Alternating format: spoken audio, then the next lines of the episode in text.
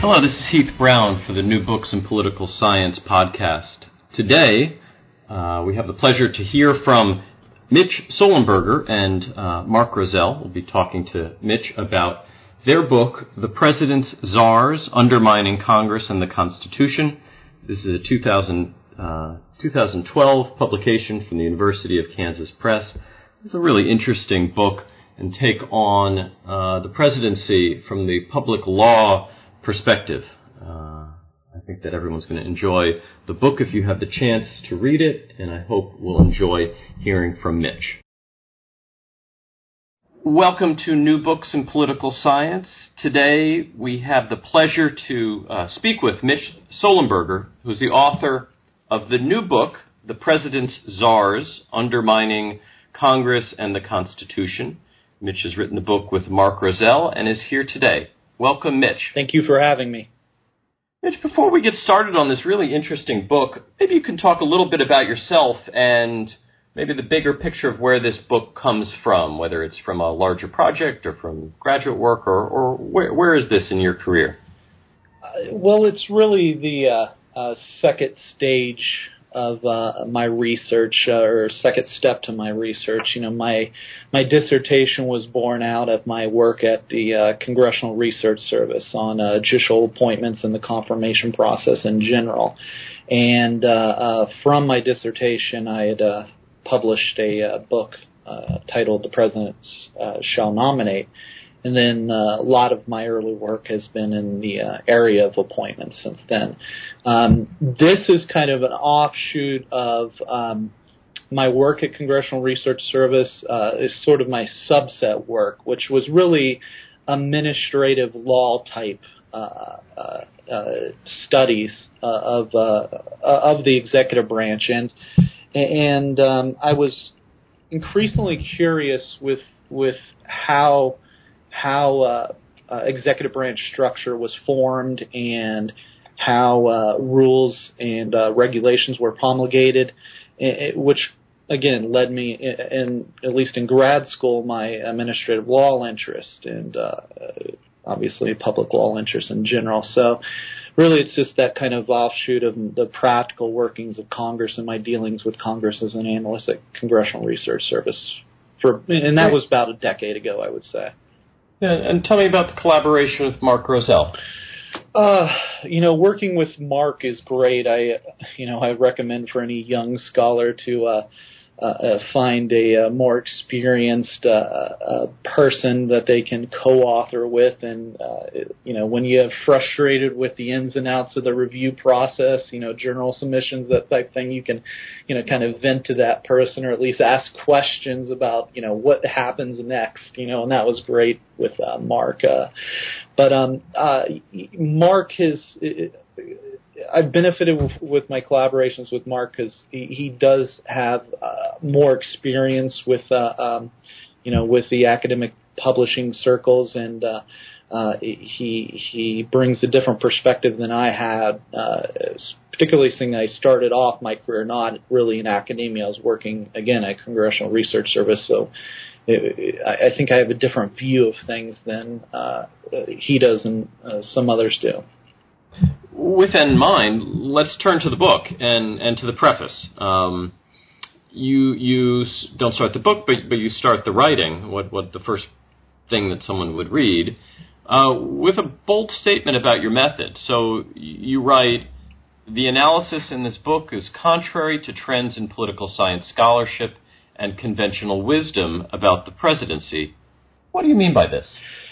Uh, well, there's a couple uh, points there. I think the the first is the and this is something that I guess dates back to the methods debates of I guess the 50s and 60s when the behavioralist era really uh, uh, took hold and and uh, uh it, what we saw was this this uh, uh, I guess for lack of a better word a downgrading of a focus on public law itself and, and that's what we're speaking to, or at least one of the elements we're speaking to, is the need to to um, to to focus political science. You know, not a complete focus, but at least to have an appreciation for its public law roots.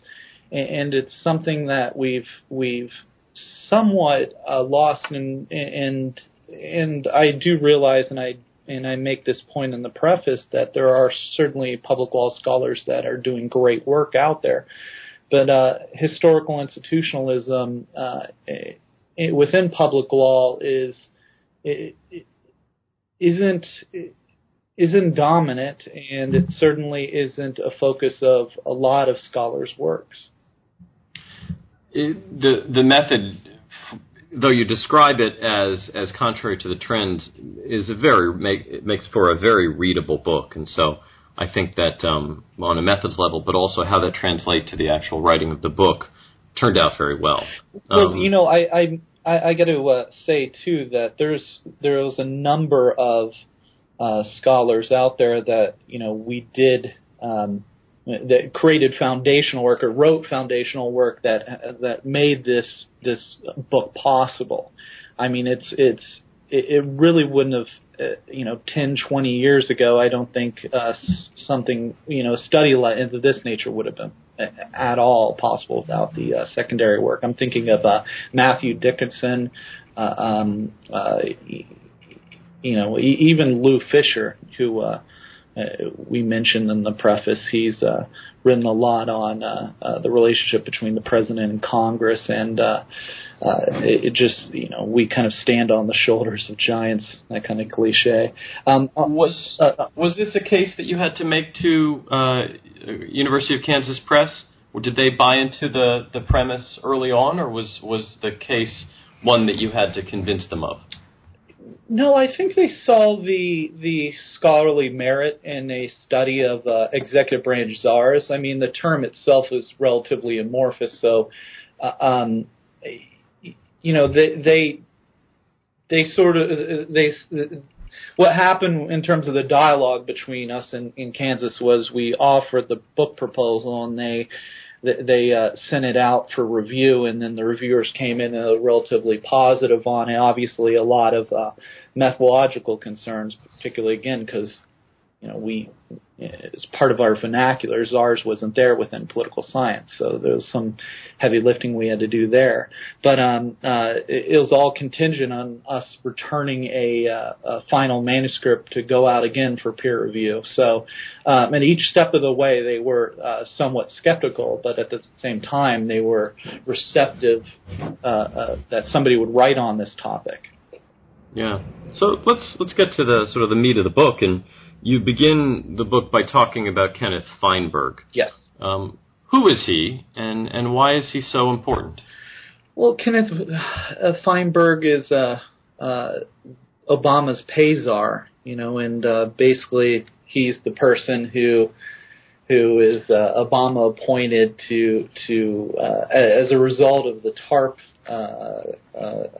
passing of the TARP legislation, which is the uh, troubled asset relief program, and uh, this was created in the aftermath of the the economic recession and the downturn in the economy, Lehman Brothers collapse, etc. And all of a sudden, we have Congress coming in and uh, writing legislation to bail out these banks. And as part of this uh, bailout, uh, uh we needed to actually implement it. The executive branch did, and obviously uh, this is something completely new, and the the existing executive branch structure isn't there. So Kenneth Feinberg's position is created as a result of this. On on page eight, you actually get into this what you've referred to a couple of times, which is a definitional um, difficulty. Yes. And and on on page eight, you you establish your working uh, definition of a czar. Mm-hmm. Um, I wonder if you could briefly describe uh, how you reached this decision, uh, this definition, what it then, uh, what you then capture in your definition, and what it leaves out, um, and and how it really establishes this foundation on which the research is built. Uh, great questions. You know, as a big picture issue with the definitional issue with executive branch czars. It's it, it's we had to take a step back and, and and try to figure out you know what is this phenomenon, and part of it was kind of delving into the history. and um, you know just particularly the popular media account of what is a czar. And uh, after that, it's it was a, a matter of looking at the political science scholarship out there, the literature on um, you know, what is the development, you know, what is the scholarship of uh, development of the executive branch and uh, federal government in general and pl- presidential powers, uh, particularly at the, by the start of the 20th century and going on. And um, all I have to say is that the the, phenomena, the phenomenon itself and how we articulated the, the, the definition and how we came up with the definition is by tracing that development. And again, it's why historical institutionalism is so useful here, in that you're taking kind of this long view of the history. You know, and, and my graduate training in reading people like Skowronek was immensely helpful with that. And uh, um, in terms of the developing of the uh, uh, the definition, I'll say that um, uh, the concern that we found, and this is one that helped us with articulating it, was that uh, there seemed to be since the early 20th century, and this wasn't just seemed, to, you know, that all evidence point to this, is that as the executive branch developed and grew, um, you had certain entities within it that um, uh, uh, were given more and more power, either through statute or through presidential decree. And it led to an accountability question. And you see this in fits and spurts within things like the White House Authorization Act of 1978.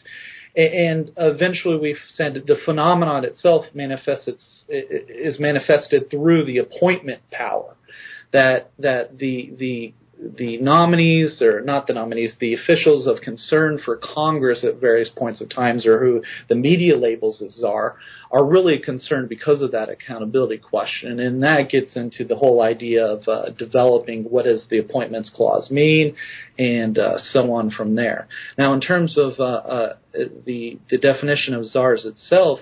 Um, it's really predicated on the issue of Senate confirmation that uh, executive branch czar typically means, under our definition, is an executive branch official who is not confirmed by the Senate and is exercising this final decision making authority. And that authority actually entails, uh, uh, for instance, controlling budgetary programs, uh, coordinating policy areas, uh, promulgating rules, regulations, um, and uh, uh, it, it, doesn't include the definition itself. It doesn't include positions, specific positions, and that's something actually Congress has uh, struggled with.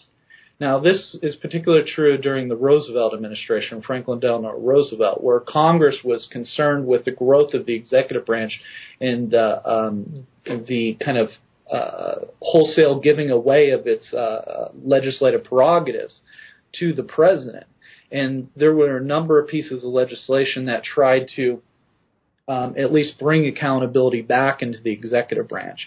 And one of the ways they were going to do that was this wholesale uh, um, uh, reclassification of public officials, uh, how they were appointed, as opposed to being purely presidentially appointed, such and such officials, depending on you know who they decided to name in the bill, uh, would be Senate confirmed and we stayed we stayed away from that. So we weren't classifying uh, uh, heads of agencies or certain. You know, we didn't do that. We tried to make it a, a part. The definition is a part of their function to describe what we're talking about in terms of executive branch czars, not necessarily that every single line officer of a department needs to be Senate confirmed. Now, you start much of this discussion um, in in the progressive movement. In chapter two, you're describing the progressive movement, and and you write. Uh, as a result, the progressives worked to break the hold of democratic controls on the presidency and favored a bureaucracy within the executive branch staffed by national experts, free from congressional fetters. How does this famous American political movement fit into your explanation of czars? Is the progressive movement where it all starts, or is it simply accelerated during that time period? Well, I think the the triumph of uh, uh, progressive movement is um, what they what was accomplished during World War One, and uh, and that was to place within the executive branch certain government officials who didn't have that traditional accountability to Congress, and that were really not even um, uh, uh, authorized by a uh, congressional statute. And I think that's one of the side issues with the definition of czars is that um, although it's not a definitional component of how we describe the uh, term, uh, it, it is an important feature. Is this is lack of statutory authorization. Um, getting back to your question on the progressive era, uh, certainly the progressives didn't create czars. We we didn't claim that in the book in terms of uh, uh, tracing their history. Czars date back at least to the uh, uh, to George Washington's administration, but those are what what I would classify, and we don't use this term in the uh, book, but kind of foreign related czars. So they were these special ambassadors. And so during the course of the 19th century, we had presidents appointing special ambassadors for special projects. And it wasn't until the start of the 20th century that you had domestic czars. And uh, that was, you know, Woodrow Wilson's administration where they manifest themselves. And the progressive movement, you know, the if you want to if you want to at least trace its ideological um, forebears, um, I would really say the uh, uh, the civil service reformers, starting right after the Civil War. Uh, the uh, progressive owe a lot to them, and where civil service reformers were, were saying, you know, we need to take uh, politics out of appointments, we need to get rid of patronage, and really the way to do that was to trust the executive branch and eventually that occurs where you, you get rid of the confirmation process for a bunch of different classes of uh, uh, public officials, and uh, um, uh, really all of the discretionary decision making is happening at by the presidents or uh, uh, heads of departments and agencies. So um, once you get to the progressive era, it's only one one small step where you can can get to the point where where uh, uh, uh, executive branch czars can be can be uh, created without much um, pushback from Congress. Now, one could read about halfway through the book and say to oneself, "So what?" Yes. Um, maybe these czars are technically unconstitutional, but but what harm have they really done? And you answer this question in page 69 in the description of FDR's use of czars during World War II to address um, those of Japanese ancestry. I wonder if you can tell that story and, and, and relate that, that really powerful anecdote for those that, that sort of offer the, the, the argument that, well, eh, no harm is really being done. They're, they're solving problems the same way anyone else would solve problems. Yeah, it's actually um, glad you brought that up because the the issue of uh, the Japanese internment camps and uh, the curfew laws that were put in place and uh, uh, czars it, it interwove the story of those two things. Because obviously, anybody who teaches uh, a public law scholar and teaches uh, a con law class will go through and uh, teach. Uh, and review Korematsu, you know, the famous Japanese mm-hmm. internment case. And, and, I think we go through that case and we say this is a black mark on the Supreme Court's legacy, where it, where it uh, uh, stamped, it put its stamp of approval on something that most uh, Americans will look at with uh, disgust, which is you know the rounding up of individuals without any cause, just based on their nas- national origin and um, you know this was this wasn't completely a culpability of the executive branch. You know, Congress did pass laws to this respect, saying you know uh, uh, the president has the authority to do this. However, you know, in terms of the execution of it, um, what occurred was Roosevelt needed, um, aside from his you know General DeWitt, some some administrative oversight and that's something that wasn't in existence within the executive branch. So through executive, again, for the lack of better word, fiat, um, there was no congressional authorization, nothing in the Constitution that allows for this. He created a czar, um, which you know, uh, it, I don't think many know, but it was actually the brother of future President Eisenhower, and uh, you know, the czar of of the the Japanese roundup. Um, you know, he he provided the administrative oversight to accomplish this task, and he could do it any way he wanted to without any kind of accountability. And obviously, there was no accountability coming from the courts, and certainly not from uh, Congress. And, and I think this gets to uh, another point, and you'll probably bring it up anyways, is that much of what we've experienced with executive branch czars over the course of the 20th century and into this century has been a a abdication of institutional responsibilities of Congress, where they they, they notice what's going on and they don't do anything, or if they try to do something, it's relatively unproductive reforms.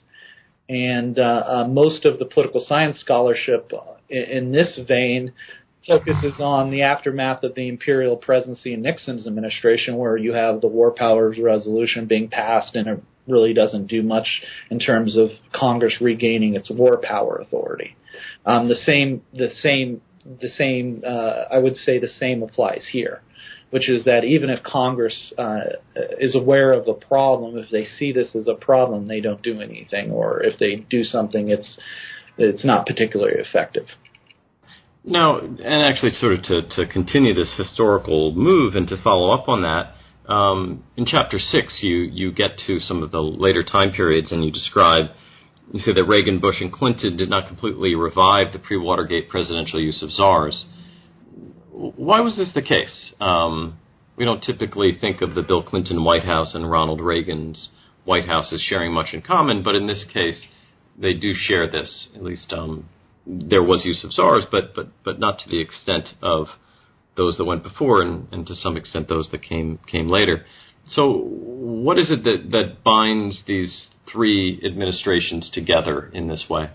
Well, you know, I'll take a step back first and say the really the height of the uh, uh, czars within the uh, mid 20th century presidents was Nixon. I, I, I'm I could count the number. I believe he had 13, we we say, and then after that, obviously, you have the backlash to the imperial presidency. So Ford and Carter have none, and it was a slow revival. And uh, uh, Shirley Warshaw, in her her excellent book on uh, uh, you know uh, the the president's cabinet, uh, mentions the the there was this continued uh, um, backlash and opposition to presidential power going not only into Ford, Carter, but also Reagan's, the first Bush, and Clinton's. And so Reagan, Bush, and Clinton were all experiencing this. So that's one of the uh, explanations we give. But we also give uh, uh explanations for the lack of czars and the slow revival, just particular uh, um, uh, issues that are special for each uh, president. So, for instance, uh, Reagan, I, he had a you know, in, in a lot of scholarship on the unitary executive theory focuses on Reagan and how he saw the need to revive the presidency, particularly after the pushback to the uh, imperial presidency uh, during the uh, mid to late 70s. But his revival of the presidency and presidential power never took uh, uh, uh, took the form of czars. He he saw czars, if you will, as a way to diminish presidential power. And, we explain in uh, the Reagan section this particular story of how Congress wanted Reagan to have a drug czar. And throughout Reagan's initial, uh, uh, his first term and into his second term, he's always in opposition. He's saying no, no, no, no, no, and he, and, and only at the end does he actually sign the law uh, uh, that creates this quote unquote drug czar, and he only does that uh, because it would help out his uh, vice president in the uh, upcoming election. And this is something that um, Bush didn't want hanging over him as uh, as as a as a weapon that uh, the Democrats could use, where you know the Bush is soft on on drugs and crime and uh, you know, Bush and Reagan oppose a the creation of a drug czar that can do something about drugs in America. So it was only at the very end of his presidency that uh, Reagan uh, finally gives in to congressional demands. And then, you know, for Bush, uh, um, George H.W. Bush, it, he, he saw the role of the cabinet as as as something that um, was important. And uh, documents this, and we're going off of her scholarship. Uh, uh, so, creating executive branch czars during his administration, he, he felt like the the power, at least is what we're arguing. He his actions show that the uh, the power center should be within the uh, departments. And then finally, with uh, Clinton, Clinton, there was uh, various uh, issues within his administration that really just just prevented the creation of czars. I mean, he did create a couple, but I mean, there were scandals going on. He initially wanted to make any kind of substantial public policy reform efforts through law. I mean, that's with his health care reform and, then really he was mired from the middle of his presidency until the end through impeachment. Uh, you know, the the Kenneth Starr investigation is just uh, um, a slow walk to his to the end of his presidency, where there wasn't much he could do, obviously, and then of course all of the foreign uh, uh, policy concerns he had. So. And you, you then continue the story up through through the contemporary time period. And we'll, I think we'll let people who read the book, uh, you know, get get the punchlines to those. But at the end of the book, you you sort of circle back and you you make some proposals for reform.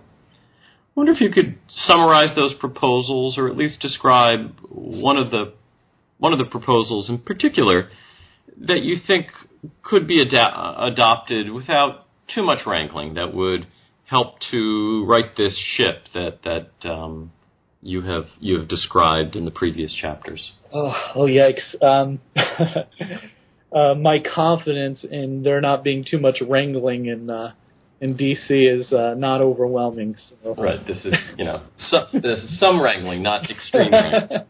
okay. Um, well, you know the our I think the the one reform proposal that I would like to highlight, and I think it's important for not just uh, presidential scholars but political science in, in general to know, is that you know there is controlling legal authority for the executive branch, in particular the White House or the executive office of the president. And most people know the story of how you know the executive office of the president was created. You know, FDR said he you know uh, uh, needed help, so he, he he creates the Brownlow Committee, and Brownlow Louis Brownlow famously says the president needs help, which leads to the Reorganization Act of 1939, which creates or at least allows Roosevelt to create the executive office of the president, and the executive office of the president is currently what is the administrative apparatus for all the different White House offices and structures, agencies, OMBs within it uh, uh, that you see today. And whenever you give that diagram, if anybody teaches, you know, Intro to American Government or whatnot, if you give the diagram when you teach the presidency chapter of all the different offices, that's what the EPO is, Executive Office of the President. But what we say as a reform, to get back to that, is that um, Congress needs to take another look at at that law. And the last time they revamped it was in 1978 with the White House Authorization Act. And basically what it is, it's a revamping of Title III of the United States Code. And Title III is where you find everything to deal with really the White House and executive um, office of the president. And the reason we say it needs to be revamped is that really some of the, the assumptions made about the law haven't been borne out. For instance, uh, um, there were actually pretty strict rep- reporting requirements for the president that were placed on the president that were stricken or taken out during the conference committee. And basically, what the conference com- committee report says is that, well, you know what, the Carter administration promised that these things would happen. These things haven't happened. And, and what I'm getting at are, are certain reporting requirements. Uh, we don't even know how many individuals are in the executive office of the president, let alone a rough guesstimation I mean, it's pure speculation. You know, some people, uh, uh you hear numbers of 500 within the White House office, 5,000 within the executive office of the president. That's really speculation because the reporting requirements are pretty thin. Um, and, and what we suggest is let's just have a basic accounting of what's going on in the executive branch, particularly within the executive office of the president. And so much policy making happens in the executive office of the president. And for the public, in particular political scientists, to not have that information to study and to and, and to write articles and books to help lawmakers and public officials approve, you know, how government functions and how we promulgate public policy is just, it's a travesty. So I, I would, again, it's just, it, it's focusing on Title III and to see some reforms happen by Congress. And I think there should be bipartisan support for that. Um, again, I'm not as confident in that as I was maybe a couple years ago, but uh, I think that's the start. I think that really is. And, and it might not even be about bringing accountability where there are individuals who we classify as czars, turn them into Senate confirmed public officials. It, it, more than anything else, the start is to just figure out what's going on. And we don't know that. The irony here is that probably the only way for this to get done is to appoint a czar in order to take on this issue, which would certainly confound the problem. Well, yeah, Congress Mitch, is that's their proclivity, right? I mean, instead of them doing the heavy lifting, they created the 9/11 Commission, and they and the 9/11 Commission was given access to all these documents and they had the institutional knowledge and, and then you have the the Bush administration claiming executive privilege or at least claiming some of their White House aides and officials aren't going to be able to testify before Congress, but they're allowed to testify before this 9/11 commission. So right, the, the, the, commissions are the are the corollary on Capitol Hill of the of the czars. Mitch, thank you very much for, for your time today. Mitch Sollenberger and Mark Rozell are the authors of The President's Czars, Undermining Congress and the Constitution, new 2012 from University of Kansas Press. I hope that everyone has a chance to uh, uh, pick this book up. I think that you'll learn a lot. Mitch, thank you very much. Thank you. Thanks for having me.